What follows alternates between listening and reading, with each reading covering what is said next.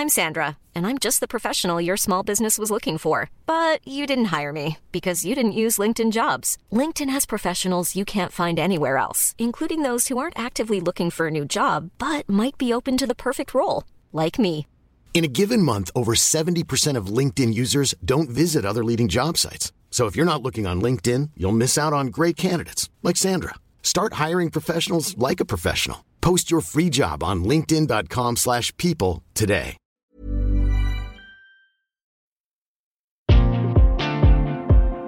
It's the Wonkhe Show. We discuss international strategy, chat about cheating, we speak about skills, and we have a very different type of recruitment crisis. It's all coming up. and all of a sudden then you, you kind of get a bit of a sort of balloon effect don't you so i don't know if there's a sense of actually it, will feel far more strenuous on the system than it might do otherwise because of you know kind of where where we might be up to with numbers currently um, going through the system i don't know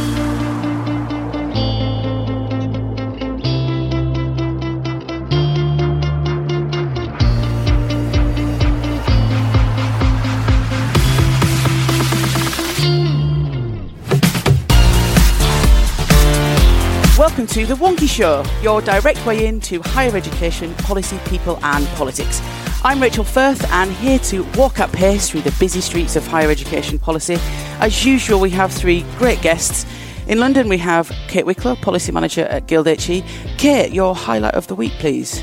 So yesterday we hosted a practice informed teaching conference with Advance HE, um, and we brought together staff from this in the sector to discuss the positive ways in which technical skills can be an asset to the learning environment. And that's really important for us at Guild HE because many of our members, their staff currently work in the industries that they also teach in, um, and it's something that we need to highlight more widely to the sector. And in Sheffield, we have Robin Webber Jones, who's Vice Principal at the Sheffield College. Robin, give us your highlight of the week, please. Hello there. Um, so yesterday I went to the Office for Students uh, launch of the kind of revised access and participation plan guidance. But the absolute highlight was uh, after lunch.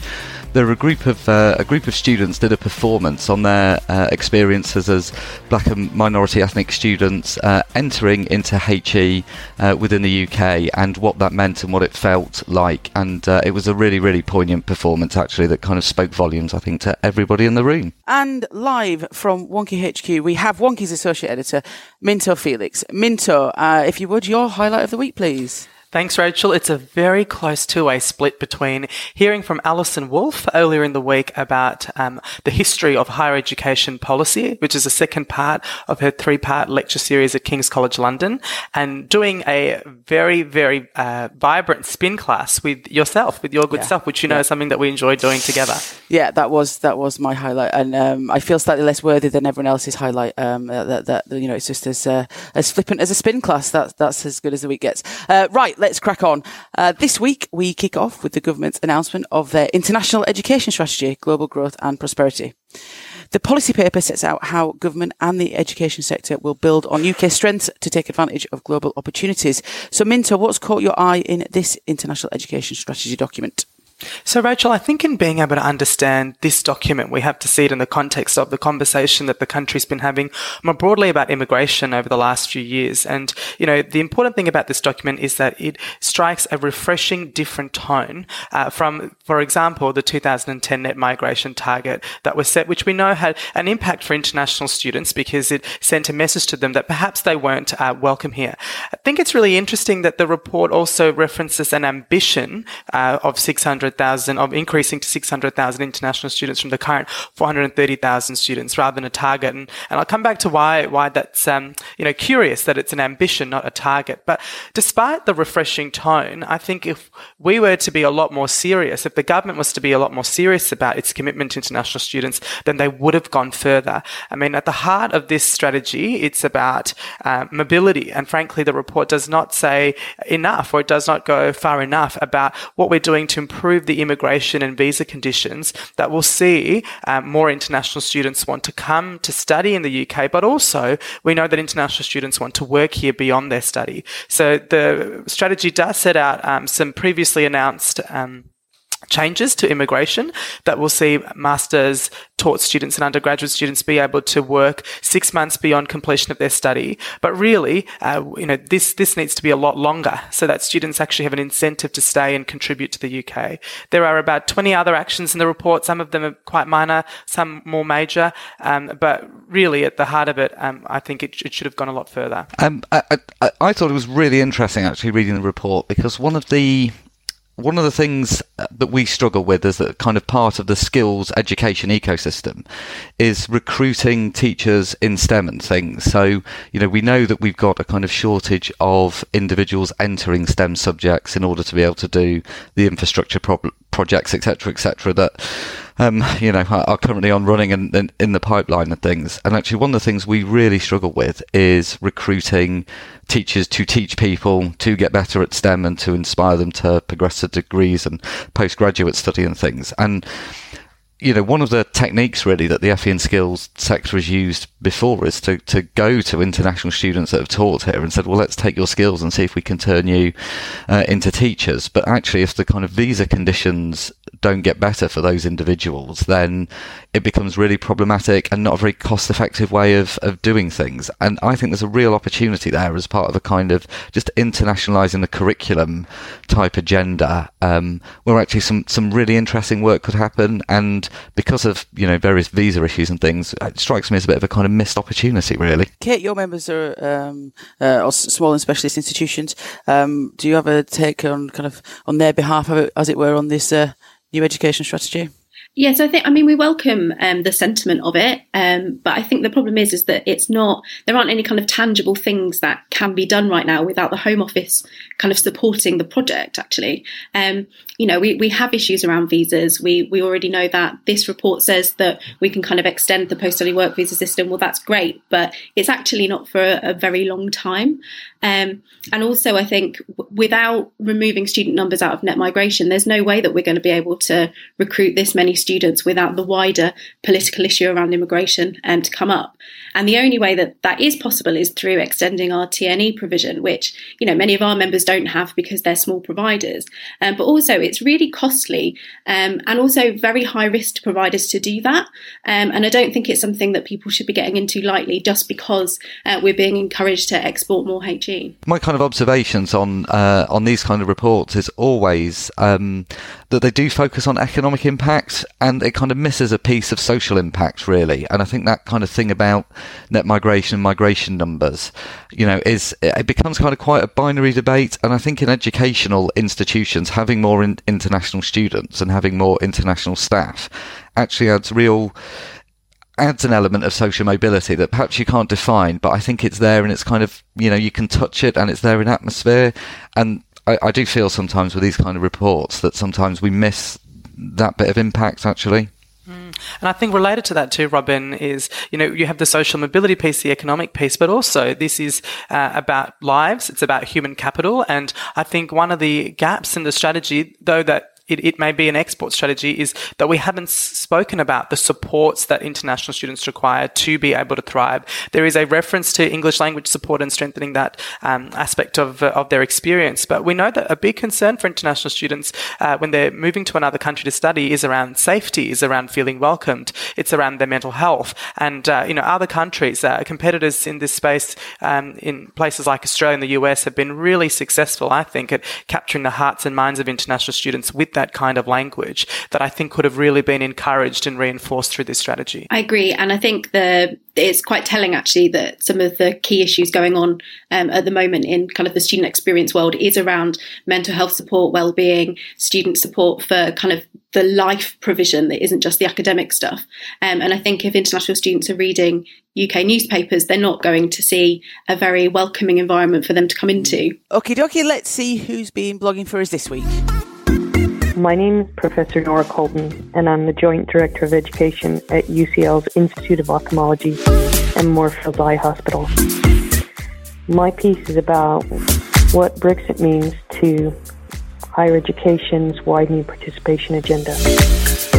As we continue to see the possibility of leaving the EU debated in Parliament, it's essential for us to understand what this could mean for higher education.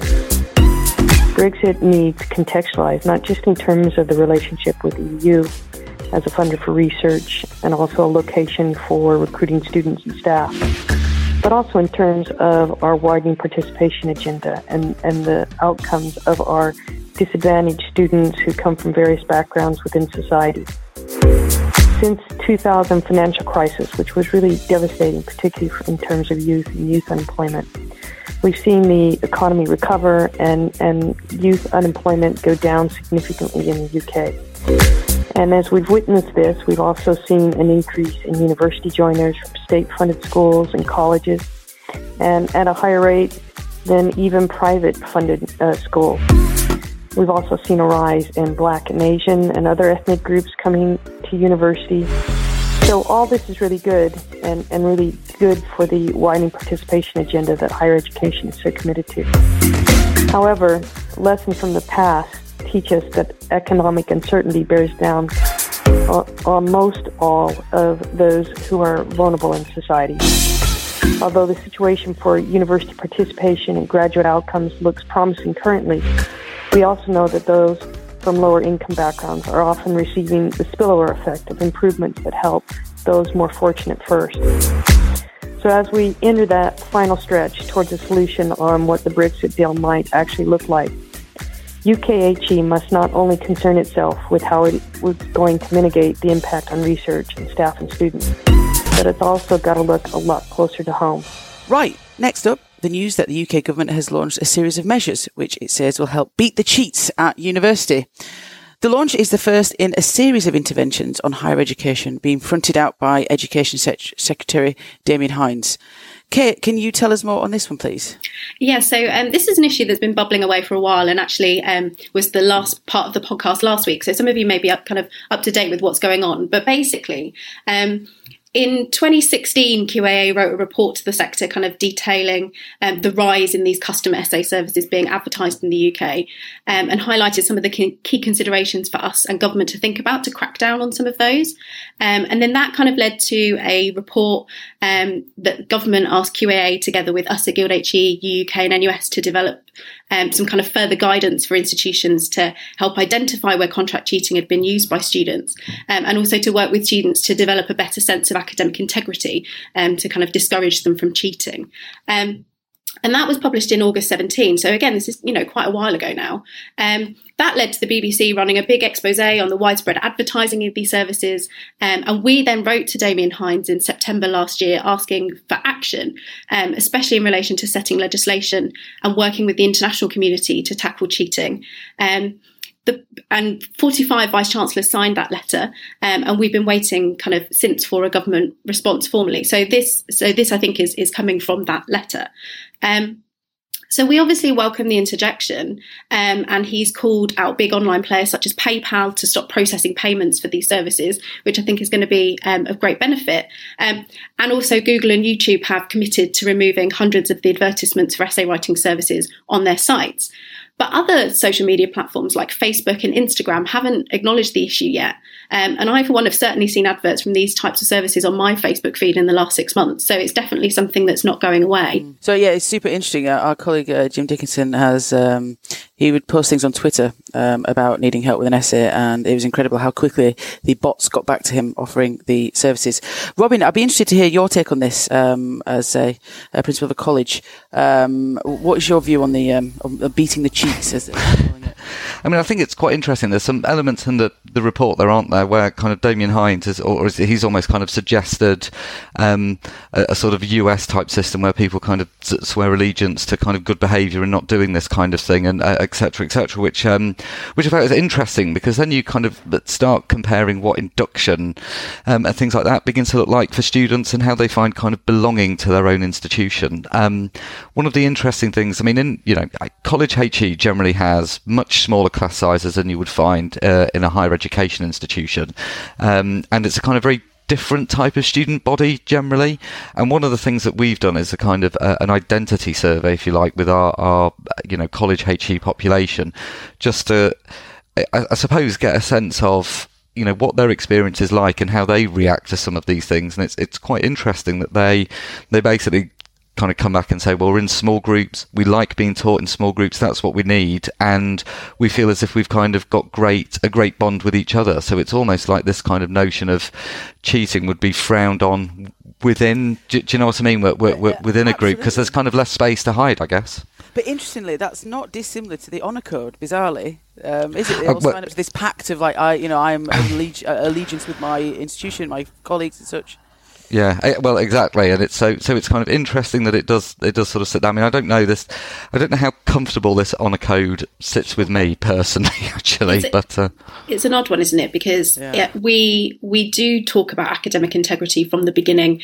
We've constantly had kind of sessions of induction around what plagiarism is and kind of forms of teaching and collusion, and we provide students with the academic regulations. So I think on one hand, we're doing this a little bit already. But on the other hand, I think Robin's right. In a very large institution, it's much easier to get lost in all the other students. So actually, this becomes um, quite an easy win for some students who are, you know, under considerable amounts of pressure, often both financially and academically, and they can kind of get away with it because their tutor doesn't know their voice. I think the other aspect is, I mean, whether it be honour codes or um, inductions, what we're fundamentally trying to do here is how do we stop students from cheating? And I mean, that's that's the problem. And I think um, all of these uh, um, ideas are, are, interventions. But you know, the other things that we have to think about, if the problem is about how do we stop students from cheating, is asking the questions of do we have the right assessments in place? I mean, um, essays are but one method of assessment. There's so much uh, in the way of classroom-based assessment, group projects,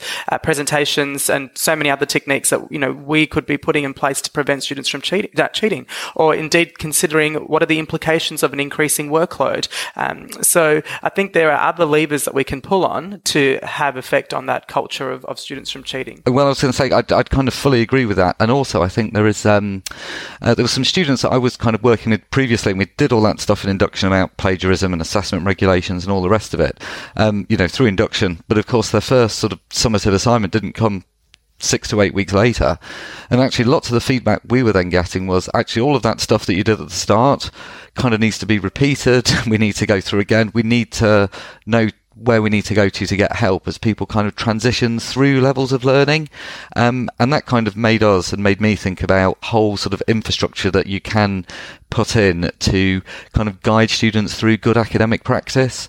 And I don't know if, you know, as well as looking at assessment instruments, actually looking at that whole bit of the student journey transitioning from level three and, you know, uh, you know, either an A level or a BTEC type of study generally, which is a very both of them have very particular ways of working into a kind of framework for higher education qualification type landscape, which has, you know, kind of a very different philosophy around assessment practice, I think. There's, but there is a kind of wider issue in there. I, I agree there's more that universities can do and also students can do to kind of take ownership of this. But there are some legislative changes that can be made. I mean, other countries have banned this um, within their country. So it means that these companies can't advertise anymore. Um, and because it's such a global issue, actually, we need that kind of legislation to underpin all of the practice that we're doing. Because it's it's all well and good us saying don't cheat, but if there's still wide access to these platforms, people are still going to be able to. Mm. And the real tricky thing is when um, these companies, of course, infiltrate uh, campuses physically, whether it be leaflet based advertising or through uh, word of mouth. I mean, that's how they've become what they what they have been. So, you know, how do we really get into the to the culture uh, where where these essay mills are really pervasive in, in the mm. student body?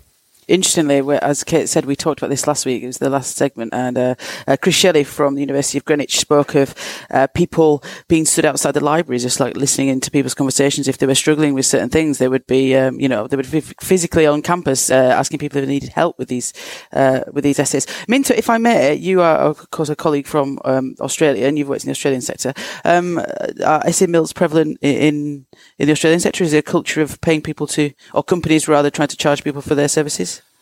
I think, Rachel, um, it, it probably is, but um, we don't have the level of, um, uh, I think, public awareness about it uh, as, as perhaps is the case in, in the UK and, and the US. I mean, as you know, we have a, a large proportion of international students. We have uh, a large, um, large, very large institutions where, you know, to Kate's point about students feeling lost, you know, that, that can uh, at times be the case. Um, and so I think it, you know, it would be, it would be easy for students to access these services that are largely online. Mm. but I certainly haven't um, come across uh, the public awareness or the public outcry um, in, in the way that we perhaps see in the States and the United Kingdom. Now, every week this season on the podcast, we are delving deep into the sector's past to uncover stories of how things were and how things came to be.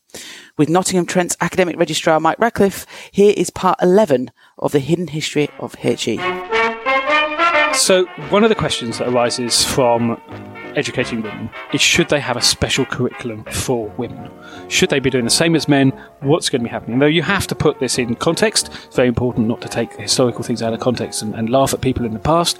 Never want to do that. Um, but if in the context of what women's careers were like, well, what would a what would a useful degree for women uh, look like? So the King's College Department of Women um, has decided that it, it's going to explore what that might look like, and it gets some benefactions from outside to set up a course to think about a useful course for, for women to do.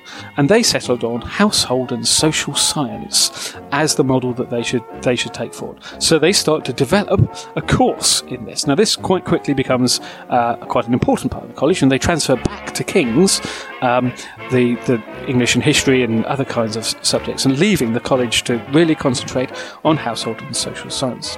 Now, in its heyday, you can get a proper BSc degree uh, from the University of London in household and social science, in which you learn organic and physical chemistry, general biology, applied chemistry, bacteriology, household work, special household work, institutional management, and the tests that come with this are just wonderful. So what you get is you get this lovely publication of exam papers. So uh, you you get a sense of what people should be doing. So the exam paper uh, from 1921 uh, talks about uh, what, what should you do for economic biology?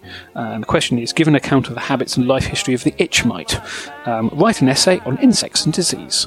Uh, so you get this kind of breadth of, of thing. But, but what makes it clear what's going on here is the practical exam that you get to sit. So one of the things you get to do is you have a day exam. Uh, you get to uh, take the exam from uh, in the morning. You get uh, uh, 10 to 1 for, for part 1. Plan meals for a day in a middle class family for each of the seasons. Give the quantities required and compare the energy values. What principles would guide you in the choice of food?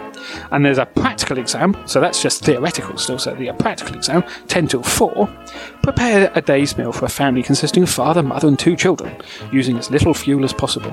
Hand in the list of fresh ingredients required by 11am and calculate the price of each meal. Second part, all utensils used are to be cleaned and left for inspection. It includes the washing up. It's a wonderful idea. Now, obviously, as this is, you know, this this is not without opposition.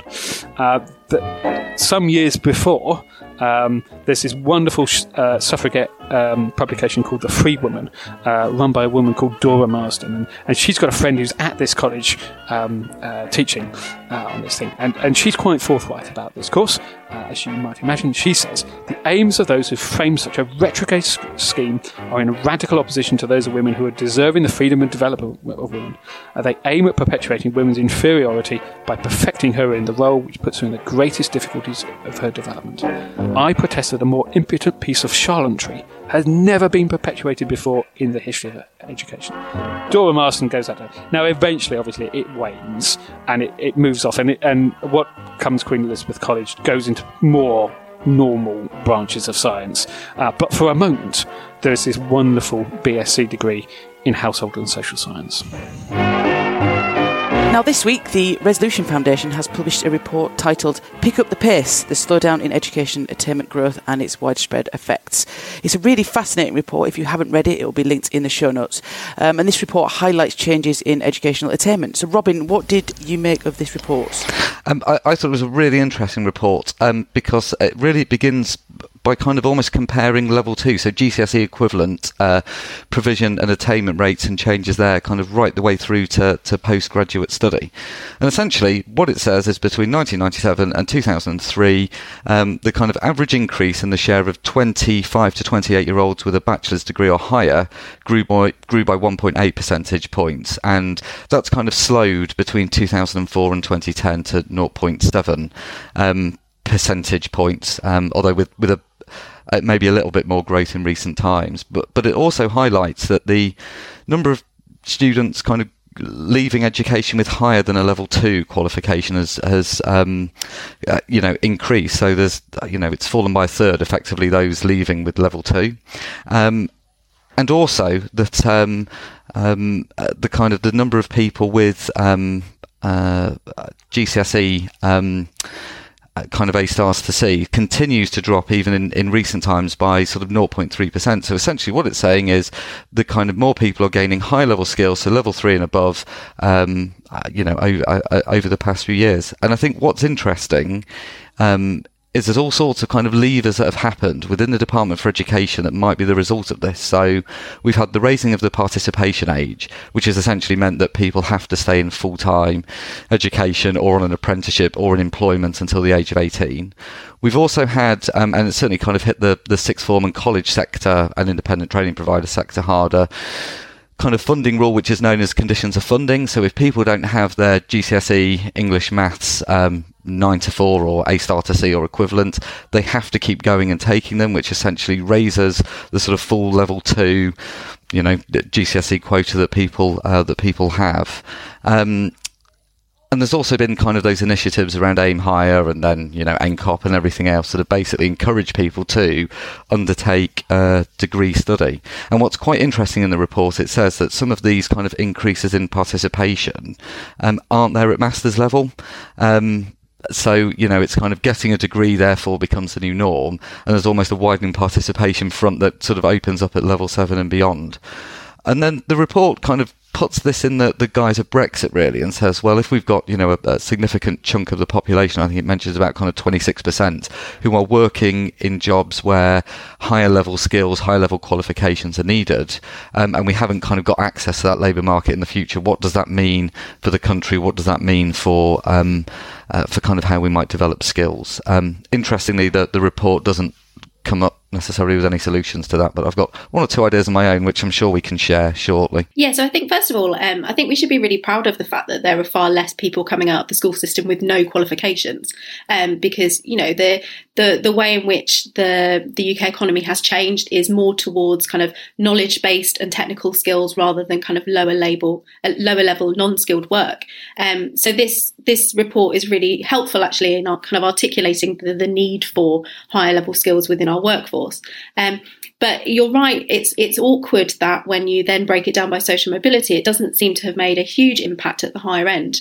Um, and so, you know, we do have a problem with um, the, the, the level of education of some students at, at to masters because um, they're they're not getting the additional opportunities to do that either through the funding process or or through other mechanisms. And you know, it's time to think about how NCOP could maybe kind of push it further than just getting into university, but also what you do afterwards. Um, but I think the other interesting thing for me in this report was was talking about how the level of education relates to the skills needs, um, and I don't think we've really worked out yet um, how employers and how wider industries can actively get involved in developing curriculums or developing content um, that's practically useful for them. Um, and you know, there there are so many conversations we're having at the moment around kind of technical education more generally that could really help support employers to get a better sense of the education provision available. Well, I, I you know, I, fully agree with you, and I think you know, kind of running alongside. We're in an interesting landscape at the minute, actually, because we've got kind of Augar running, um, and it was interesting that the kind of Augar review was launched in an FE college because you know, take the words out the speech and things. I think symbolically, that was the kind of big thing about Augar, and, and almost a sense of kind of redressing where and how a skill system might work. And alongside all of this, of course, we've got or had the DFE running the review of level four five, now technical education. It was just level four five education. I think as part of a response to kind of people knowing that productivity post crash really has dropped and hasn't really picked back up. And um, you know rather than kind of accepting that maybe as a new norm i think people are going well you know actually we, we need to do something about that because that supports social mobility and that, that remain and the report has it in there actually great regional variations. But but until we start to get kind of parity of esteem across level four, five, six, seven, and a parity of funding, um, then actually it's you know all of that's quite challenging, and I think it, it, it's difficult really because we've we've got a HE system at the minute, which is which is essentially open market, kind of lots of players coming in. Um, you know, it's kind of neoliberal, I guess, in in in, in that sense, and yet almost um, a sense that actually if things were planned a bit differently and the system was set up a bit differently, actually people being able to access level four, five and beyond in different ways you know might work a bit better. It's another example of where um, the education sector more broadly is being blamed for some of the skill shortages in the industry. Um, and I think one of the other telling graphs in this report is that it says that the those that have lower level qualifications are far less likely to then receive further training when they're in work. And that yeah you know and that's something that you know we can do as education providers to provide the education need but also employers need to pay for that as well it can't all just be centrally funded through government pots and i think the the, the main issue with the apprentice levy at the moment is that most employers either don't understand how to use their levy effectively or there aren't enough standards available for them to spend their money. Um, so they're kind of caught in this trap um, where they, they can't spend what they've got. Um, so we really do need to sort that out. And also, um, I mean, we've called in the past for that to be extended outside of apprenticeships into other kind of framework qualifications uh, where that's relevant to kind of ease some of that that push at the moment. I think, look, we, we really we really do have to think about the role of the employer in this. Um, the the report said, um, sorry, not this report, but you know we, we know that in the past, the employer skills survey has said that 22% of uh, vacancies have you know gone unfulfilled for skill related reasons. So there is something clearly that is happening where um, employers are not getting what they want. But, you know, my question is, are they signaling what it is they want? And do they demonstrate a stake in uh, curating what it is they want? But also, I think um, it's not, it's not about, um, you know, blaming employers in the same way that we don't want um, the education sector to, to be blamed, but about really encouraging the types of experiments that, that do yield outcomes. Um, I'm thinking of a case study, for example, at the University of Birmingham, who partnered with PwC to develop a, I think, a Bachelor of Science program, but really focused on entrepreneurship and um, digital literacy and, and, and sort of, you know, that, that whole field. And that's not, that, that's, that's a really key skills need. We know that. It's a great example of two big institutions working together um, and it you know adds I think real um, uh, economic, but more so social mobility value in our in our Midland region. So, how do we support um, and create space for more experiments like that? Now it's time for yes, but does it correlate? Here to set this week's correlation question is Wonkhe's associate editor David Kernohan. Welcome to Wonkhe's wonkiest and funkiest podcast segment. This week I've set a deceptively simple question the number of male first degree students against the number of female first degree students for 2017 18. For a number of years, there has been substantially more female than male students in UKHE, but how evenly are they distributed between providers? How does subject mix affect proportions? Yes, but does it correlate? So I think that the kind of first part of that is there's no correlation between providers, but I think there probably might be a correlation between the subject mix. Um, I think there there should be a correlation between the subject mix, and therefore there will be a slight difference by providers because not all providers deliver everything, and there are some specialists in the sector.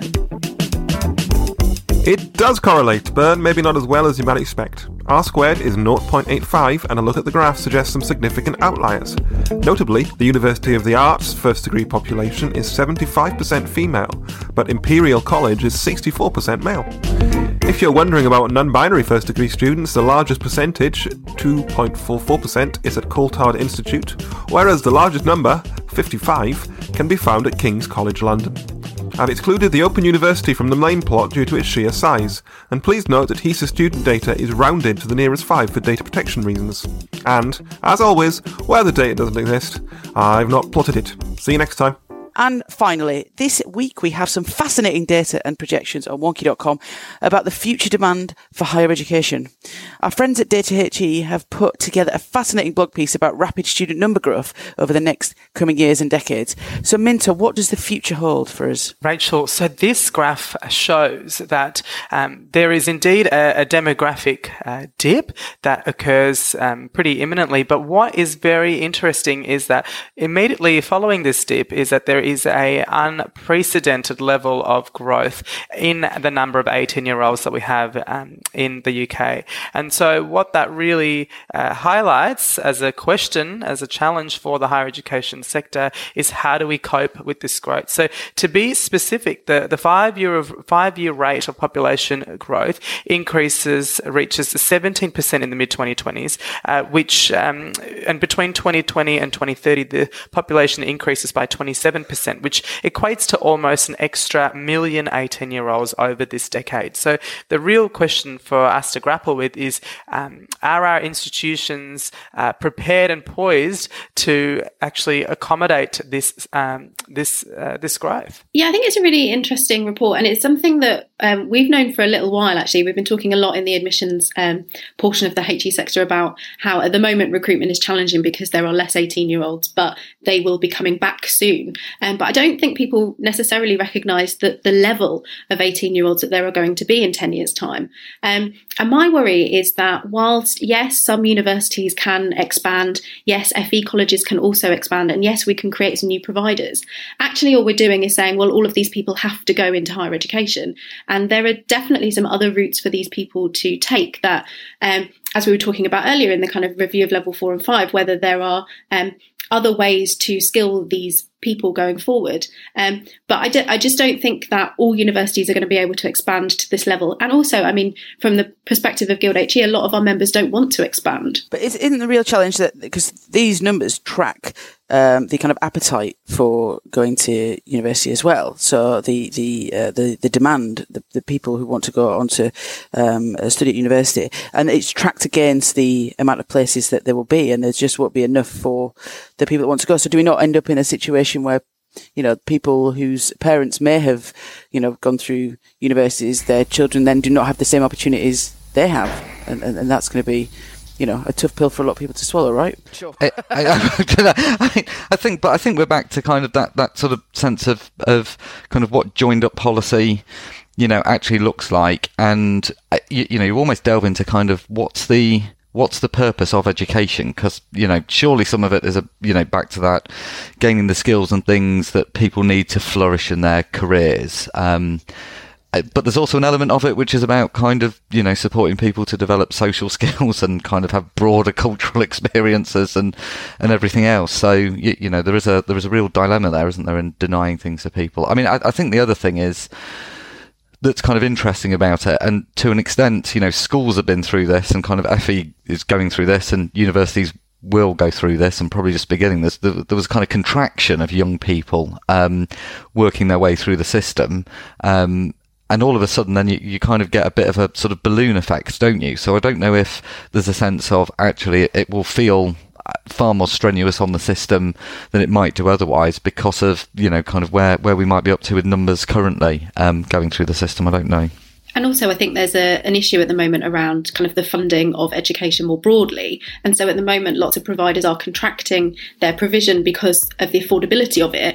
Um, but with this mass rapid expansion, I think they're not going to be able to cope with, with those numbers so quickly. I was just going to say, I think this, this, this piece of insight comes at a very um, politically opportune time with the Augar review almost imminent, because no doubt if the panel were looking at a graph like this, they'd be asking themselves, well, how do we sustainably finance the system overall? Um, and so um, these, these are important questions to think about, not in the context of the short term, where providers might be doing you know this way or that way, but actually in the context of long, long term, where if students um, are expressing that they would like the choice to access higher education, then for their own individual growth, but also knowing what the values um, that uh, higher education presents to society, we have an obligation to provide that, don't we? And so I think um, you know it probably is uh, perhaps a, a, little narrow to suggest that um, you know institutions might not scale up because they don't want to. We've got to think about what the real needs of our society are over that longer period of time, um, and, and and be imaginative in, in, in how we in how we respond. And I think you're right, the imagination needs to come not just from three year full time undergraduate programs. We need to see much more flexibility in the delivery of education. So that is about it for this week. Remember to delve deeper into anything we've discussed today. You'll find the links in the show notes. And don't forget, you can subscribe to the podcast automatically. Just search for The Wonkhe Show via iTunes or your favourite Android podcast directory. Or you can find the feed that you need on wonkhe.com forward slash podcast. And if you fancy appearing as a guest on The Wonkhe Show, do drop us an email on team at wonkhe.com and we will be in touch. So thanks to Kay and to Robin and to Minto and everyone at Team Wonkhe for making this happen. And until next week, stay meaningful.